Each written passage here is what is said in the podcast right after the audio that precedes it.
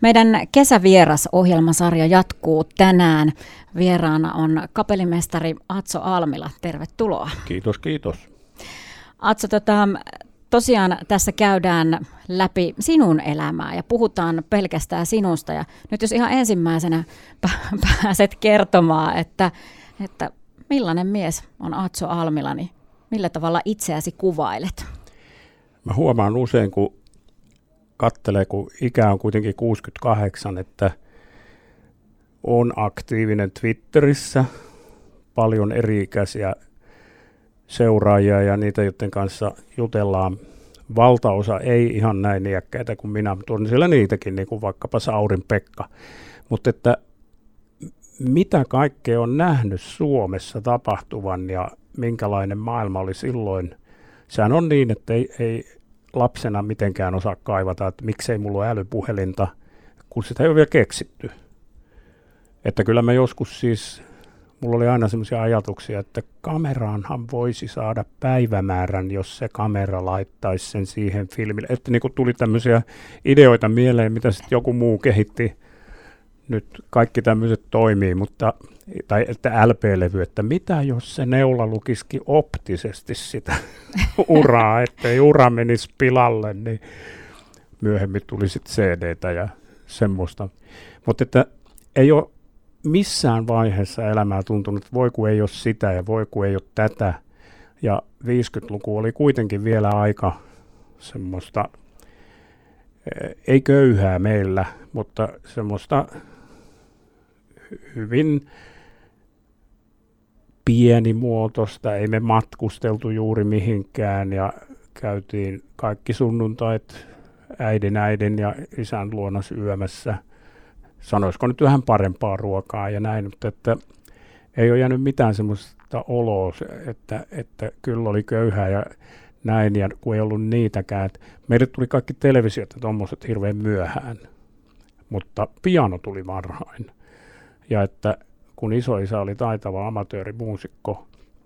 Hän oli siis laivanrakennusinsinööri, mutta kuitenkin hyvä pianisti, niin sitten oli semmoista painetta, että kotiin piti saada piano, niin joku sukulainen siinä auttoi sitten ja kuusivuotiaana pääsi pianotunneille.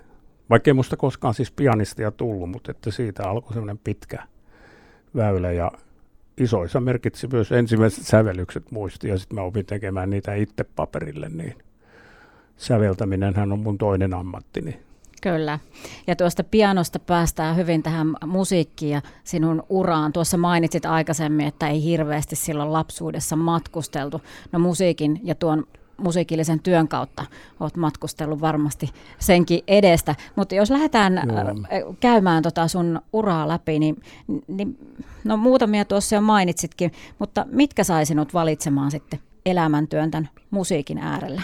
No mä olin sen pianon kanssa ensin sitä mieltä, että kun mä oon aikanaan 17, niin mä oon sitten hyvä pianisti, mutta niin kuin monelle käy semmoinen, että murrosiässä tulee muutakin mieleen ja jotenkin sinnikkyys jää vähän kesken, niin mä ymmärsin, että ei ammatiksi pianonsoitosta ei mulle ole. Ja en edes tiennyt, että meidän luokalla oli esimerkiksi yksi toinen oppilas, joka aivan hiljakseen siellä jossakin suoritti sun koko elämän tehtävänsä tehnyt pianonsoito, opettanut koskaan tiennyt koulussa, että se soittaa niin hyvin pianoa. Mutta mä olin aina sellaisena suunajapäänä ja tuomassa esiin ja teatterihommiin ja mihin tahansa. Ehkä vähän vastapainona sille, että mä olin nuorena, olen ymmärtänyt, että jotain koulukiusaamisen makuakin oli semmoisessa jallittelussa ja muussa.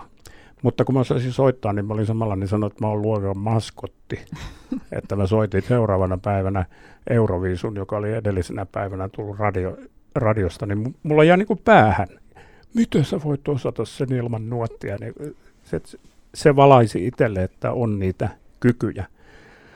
Mutta että koko lukioajan mä olin realisti ja mulla oli kova hinku opettajaksi. Ja kun mä olin kauhean laiska joissakin aineissa, niin kuten valitsemassani pitkässä matikassa, niin sitten mä olin päätynyt siihen, että mä lähden Lontooseen opiskelemaan englantia. Musta tuli englannin opettaja. Meillä oli hirveän hyvä englannin opettaja. Se oli kokeilukoulu vielä, että se oli ihan top-luokkaa.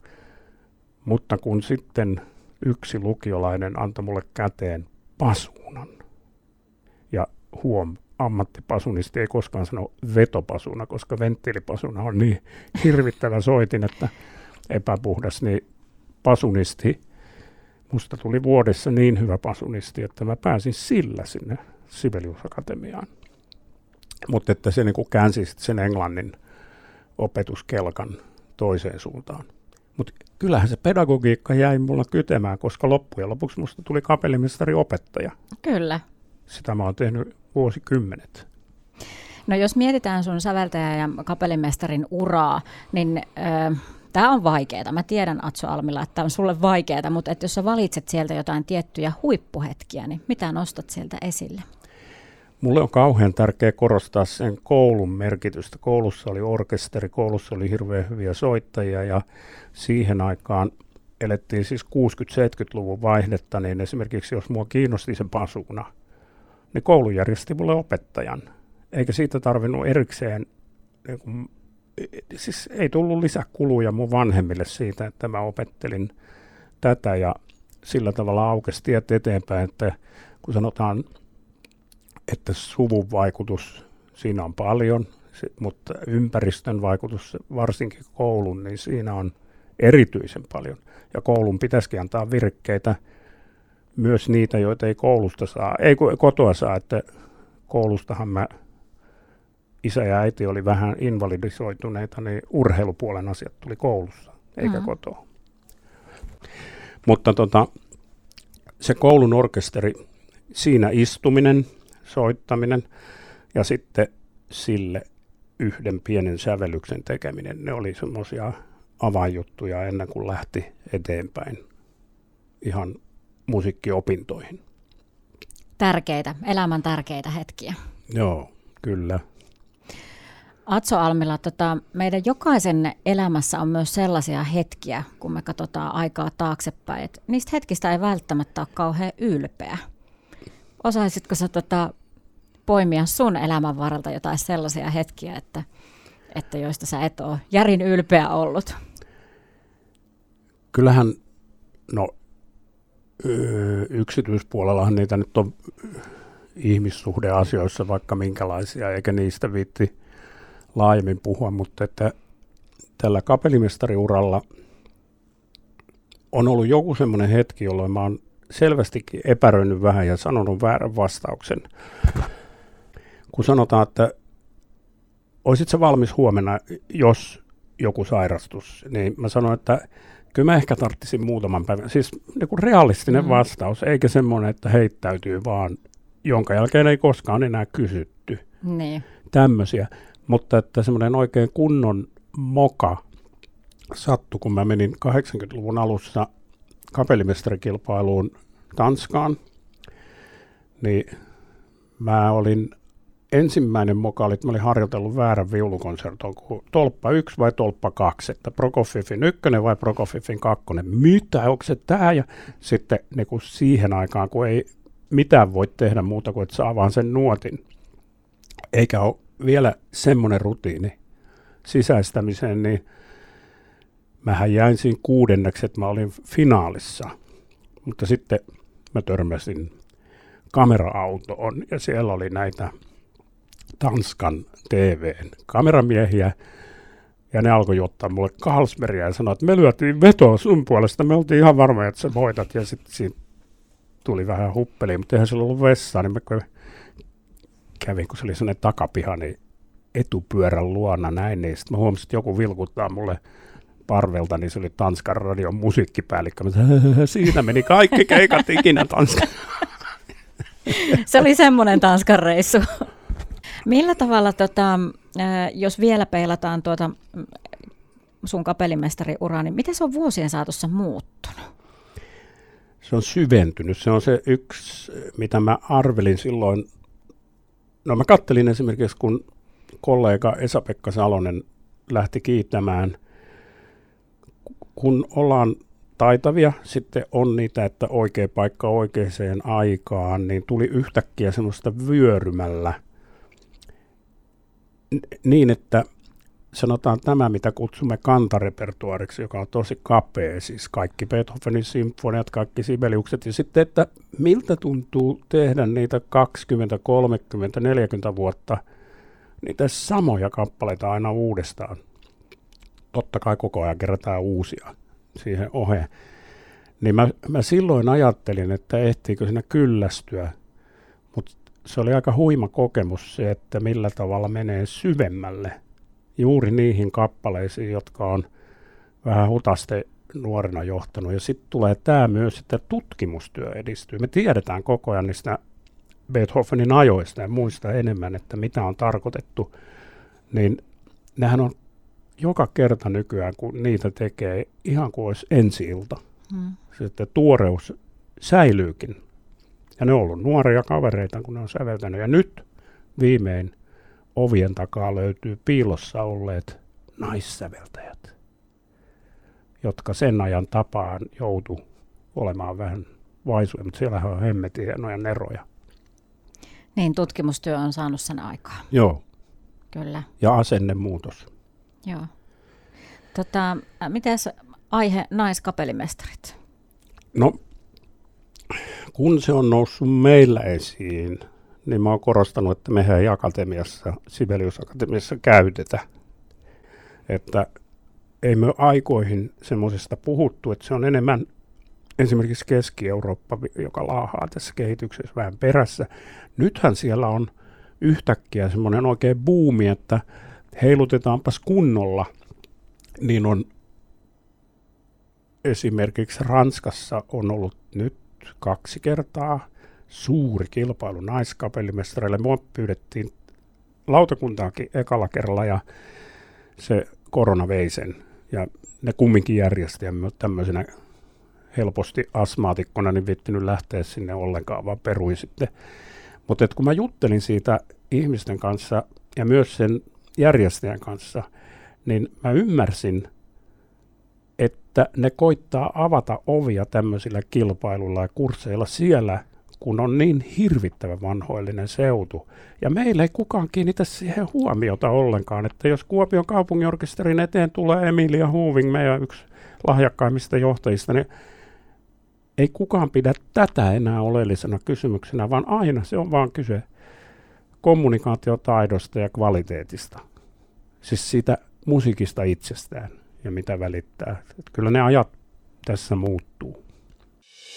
Savon aallot Sinun valintasi.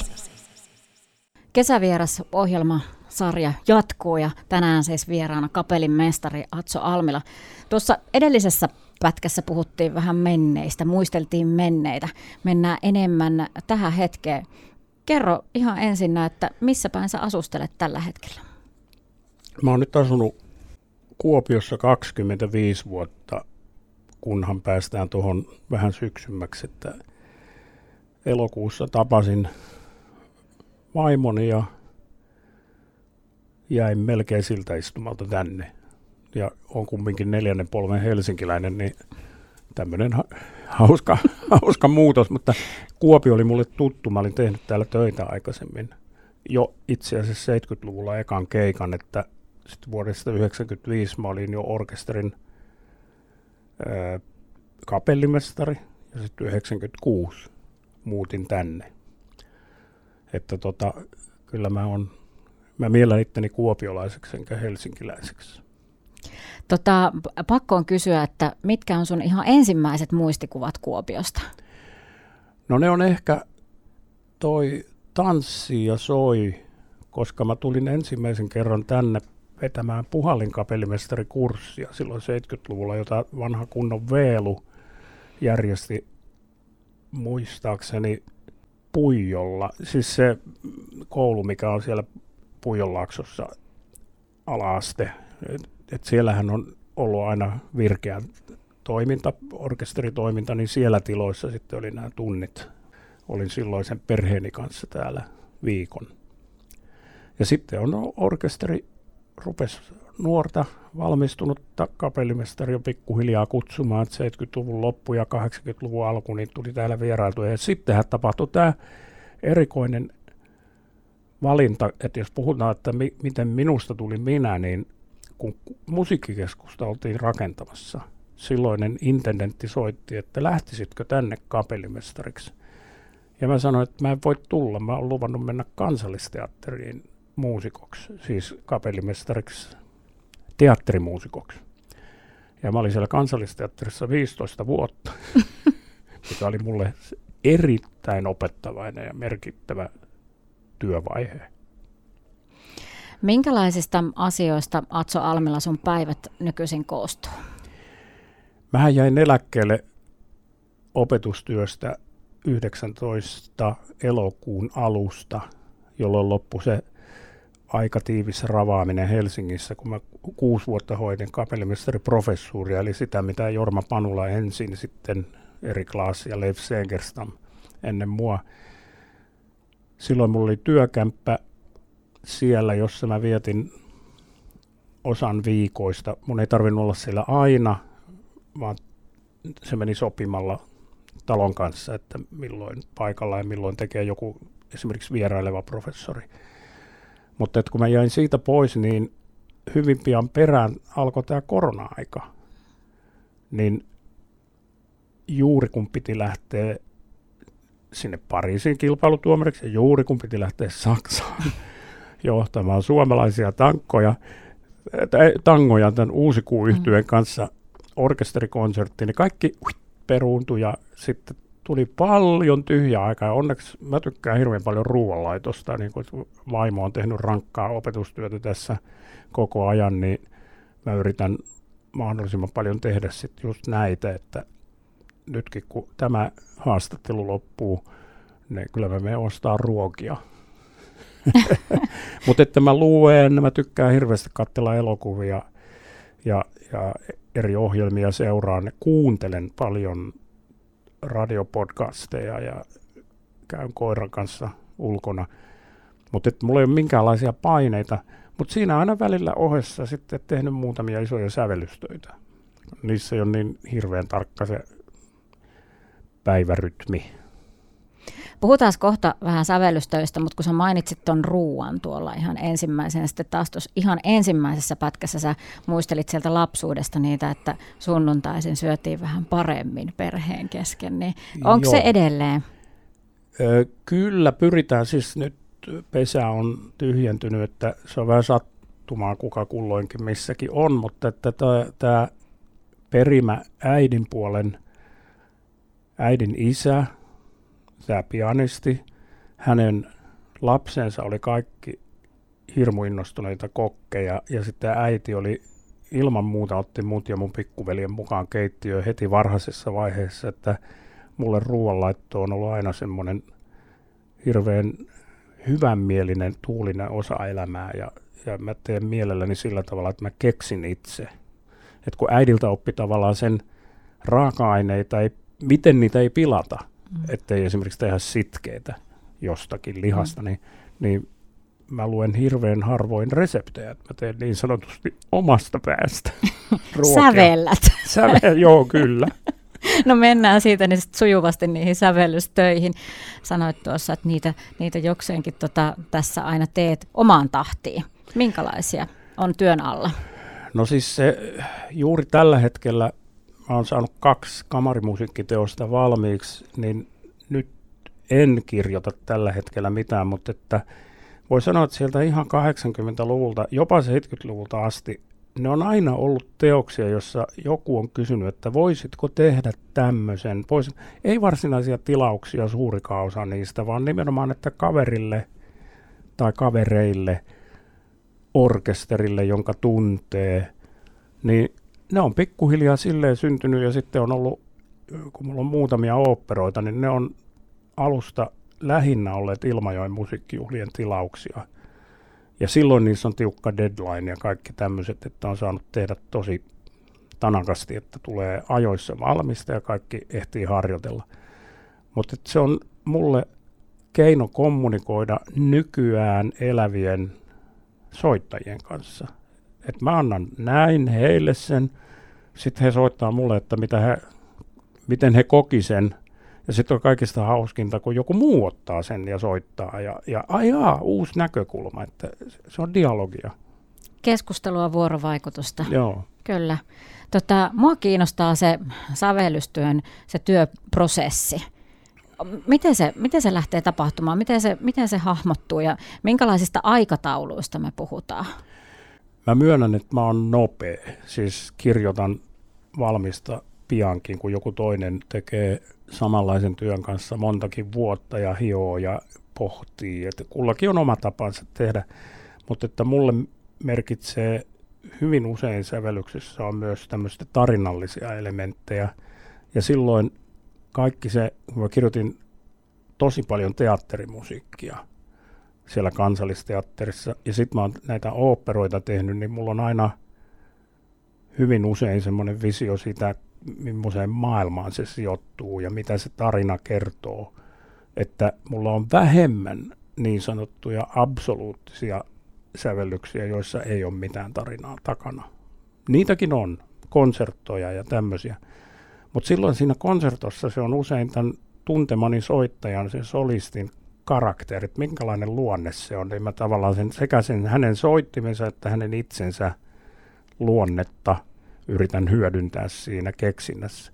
Mutta kirjoitustyö on sellaista, että se on kuuluisa sanonta, että siinä on tätä luovuutta ja neroutta 1 prosenttia, 99 prosenttia on raakaa työtä.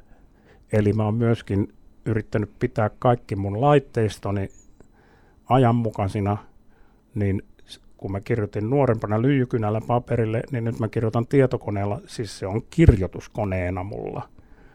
Ja lopputuloksena mä pystyn antamaan kaikille painokelpoisen nuotin lopuksi, että sitä ei tarvitse editoida enää missään – kustantamossa, vaan mä oon itse jo tehnyt sen kaiken työn. Tuossa oli mielenkiintoista, kun kuvailit tuota, että, että ajattelet sitä tarinaa tai että, että miltä se, niin, niin siis kuuletko sä sen ensimmäisenä musiikkina vai näetkö? Miten, miten se niin kuin... Mulla on semmoinen intuitiivinen tapa, mä uskon, että kansanmusiikkiprofessori sanoi, että jokainen meistä säveltää – että kun rallattelee itsekseen tiskatessaan muuta, mutta että mä oon oppinut nappaamaan niitä kiinni, että mitä mä, ja luottamaan. Saatan tapailla vähän pianollakin, mutta harvemmin. Mutta että päässä, siis siellähän pyörii ihan käsittämätön pankki kaikkea sitä, mitä on vuosikymmenten aikana. Öö, Eino Juhani Rautavaara sanoi sillä tavalla, että länsimainen musiikki on ikään kuin keittiössä maustehyllykkö, että valitsee aina, että millaisia panee tähän ruokaan tällä kertaa. Että ne ne on kaikki jo olemassa, mutta sitten vaan valitaan, mitä käyttää. Savon aallot. Paikallisten puolella. Kesävieras-ohjelmasarjaa jatketaan vieraana kapellimestari Atso Almila. Atso, mennään vähän ehkä tuonne niin tulevaisuuden asioihin. Millaisista asioista sinä haaveilet? Tällä hetkellä mä haaveilen, niin kuin kaikki taiteen alalla, että tämä pandemia menee ohi tai että sen kanssa aletaan oppia elämää, koska siis hyvin pitkään ei jaksa tätä tilannetta, että esiintyminen on nihkeä, että siitä ei saa lipputuloja. Varsinkin free-puolella olevat ihmiset, vapaat taiteilijat on ihan käsittämättömissä vaikeuksissa ja sitten helposti sanotaan, että tee jotain muuta, mutta että eihän nämä on ammatteja, joita on reenattu toistakymmentä vuotta enemmänkin, niin ei se niin vaan helposti käy heittää kaikkea romukoppaa ja ruveta keksimään jotakin muuta.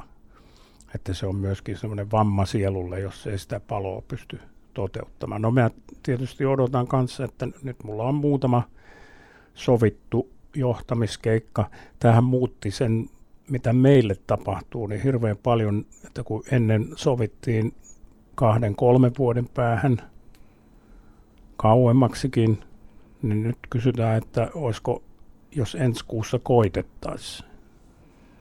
Niin se on muuttanut ehkä myöskin ravistelu vähän sitä terveellisesti, että millä tavalla me ajatellaan. Moni maailmanluokan taiteilija on tehnyt kotimaassa töitä ihan innoissaan, kun ei, ei ole päässyt muualle. Että sitten se on tällä tavalla vähän rikastuttanutkin tätä, mutta kyllä mä näen, että, että mä yritän tietysti vanhenevana ihmisenä pysyä terveenä ja säilyttää yhden tärkeimmistä, eli kuulon.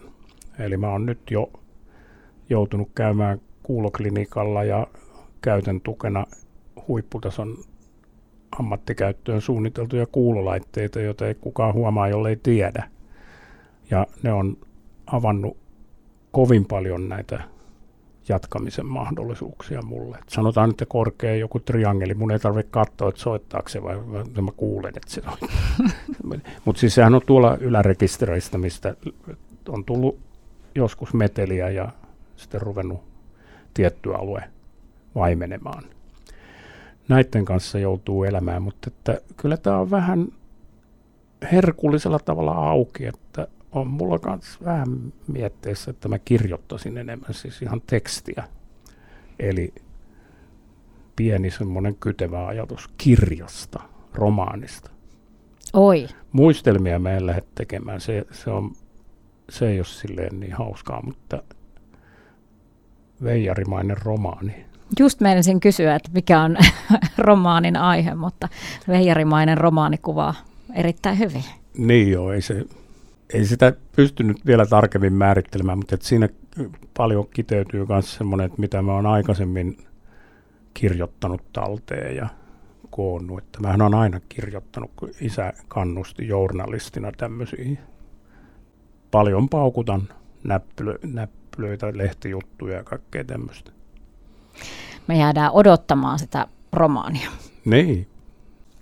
Atso Almila, jos musiikista ei olisi tullut sun elämäntyö, niin leikitään ajatuksella, että mitä sä olisit halunnut tehdä? Mä koen aika vahvasti vetoa teatteriin. Ja jotkut semmoiset pienet tulevaisuuden hahmotelmat saattaa olla, että Rautsialan Virpin kanssa on sanottu, että sit kun ollaan vanhoja, niin tehdään joku kaksista, että mulla on harmonikka ja sinä laulat ja sitten mennään sinne tänne kadunkulmiin esiintymään. Mutta että, että mä oon niin luonteeltani kyllä semmoinen lava-ihminen. Ja että vaikka en välttämättä itse olisi siinä johtamassakaan, niin saattaisin olla juttelemassa musiikista. Mutta teatteri, siis se, mä oon saanut jonkun verran näytellä. Kun mä kansallisteatterin siihen muusikon työhön kuuluu välillä roolit lavalla, niin se on kyllä, se on niin oma ja kiehtova maailmansa, että sinne on semmoinen pikkuinen jano aina. Sinne on pikku jano, mutta me ollaan puhuttu myös, tai olet aikaisemmin tuossa maininnut, että, että ruoanlaitto on myös niitä harrastuksia. Olisiko sinusta voinut tulla kokki? No mä tykkään katella just sitä australialaisten Masterchef-fausta, kun siinä säilyy koko ajan positiivinen ja kannustava ote, että ihmisiä ei haukuta ja tuetaan toisiansa, mutta että en mä sellaista painetta kestäisi. Mä oon enemmän tämmöinen, että kerran pari vuodessa, kun kaikki tulee mökille ja on 16 ihmistä ja sitten suunnittelee ja tekee, että sanotaan, että joku yksi juhannuksen aterioista saattaa olla mun vastuulla. Ja tietysti ihmiset auttaa, että siellä tehdään salaatteja ja perunoita ja muuta, mutta että se semmoinen pohtiminen ja laskeminen, kuinka monta, paljonko ja muuta, niin kyllä mä mielelläni sitä teen. Mutta että jos se olisi päivätyö, niin kyllä mä mieluummin olisin sillä teatterissa päivätyössä. Ja on ollutkin, mutta mm. kuin kokkina. Atso Almila, jos pääsisit vääntämään aikakoneen kampea, niin mihin me mentäis? Eteen vai taaksepäin? Mä oon pohtinut sitä, va- sanotaan vaihtoehtoisten todellisuuksien kannalta. Ja sitten mä ajattelen sitä, että jos ei olisi sitä tapahtunut tai joku tämmöinen, ei näitä kannata katua. Mä ajattelen myös, että jos mun elämäni olisi mennyt toisin, niin kun mulla on lapsia, niin nehän ei olisi olemassa, mm-hmm. jos mä olisin valinnut toisin. Että mä en aikamatkailu on mun mielestä, että antaa tulla vaan, katsotaan mitä sieltä tulee, niin sitten mennään kohti tulevaisuutta. Mutta ei niin kuin sillä ammatillisessa mielessäkään ole sellaista, että mitä haluaisit päästä kurkkaamaan vaikka jonnekin menneeseen aikaan. Mä luulen, että jokainen meistä olisi kiinnostunut kuuntelemaan, miten soitettiin ennen kuin alkoi tallentaminen, musiikin tallentaminen. Mä en ole välttämättä aina hyvä sitä mieltä, että se tallentamisen keksiminen oli mikään hyvä juttu. Sen kanssa nyt eletään ja silloin huonot ja hyvät puolensa. Mutta tämä, niin syntyy varmasti semmoista myös turhaa hypettä, että se on varmaan ollut ihana tyyppi. Siellä on varmaan ollut ihan mahtavaa soittoa. Siellä on, et, mutta me ei osata pistää sitä oman aikansa kontekstiin ja me voitaisiin saada jonkinlainen shokki siitä, että me kuultaisiin. Ja ne sais shokin, jos ne tulisi tänne. Et varsinkaan sitä, mitä on 30-40 vuoden päässä eteenpäin, niin mä en halua millään tavalla kokea etukäteen, vaan mieluummin matkustaa sinne, jos mä pysyn hengissä, että kyllähän mä nyt tässä vielä saatan mä täytin 50, niin oli perjantai 13. Ja mä, mä oon laskenut, että mä täytän 100 myös, niin on perjantai 13. Ne 50 oli aivan mainiot juhlat. Ja sitten satanen sattuu myös perjantai 13. Pakko ne on viettää. Et no. Kyllä mä näen, mitä, mitä 30 vuoden päästä tapahtuu, mutta mä en halua tietää sitä liian aikaisin. Mutta tuosta samasta asiasta hän itse asiassa mainitsit jo tuossa alussa, että, että susta on ollut luontevaa adaptoitua aina kulloiseenkin aikaan.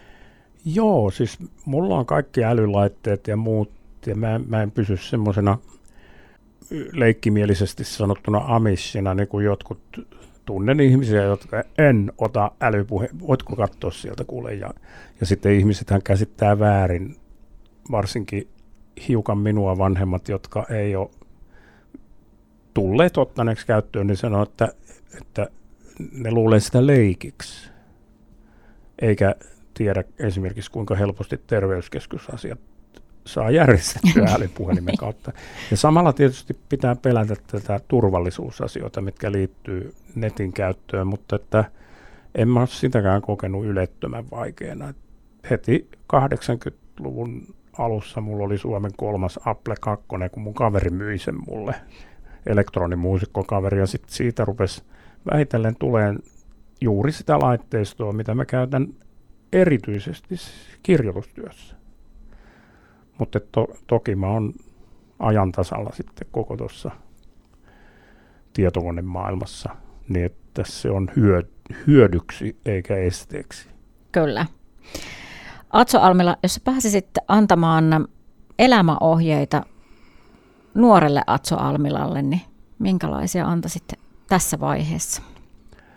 Kyllä se semmoinen, että luottaa itsensä on oma itsensä, että sitä ei voi, sitä ei voi liikaa korostaa. Näitä keskusteluja on paljon käytykin esimerkiksi sosiaalisessa mediassa, että mitä sä sanoisit nuorelle itsellesi, niin mä en haluaisi mennä sorkkimaan mitään. Mä näen hirveän paljon sellaisia asioita, mitkä toistuu sitten omissa lapsissa ja täytyy vaan kaikki semmoinen kannustus tehdä, että hyvä sydän. Hyvä sydän säilyy ja oma tunto niin puhdas kuin voi olla. että silloin mennään parempaa tietä. Savon aallot. Maakunnan ääni.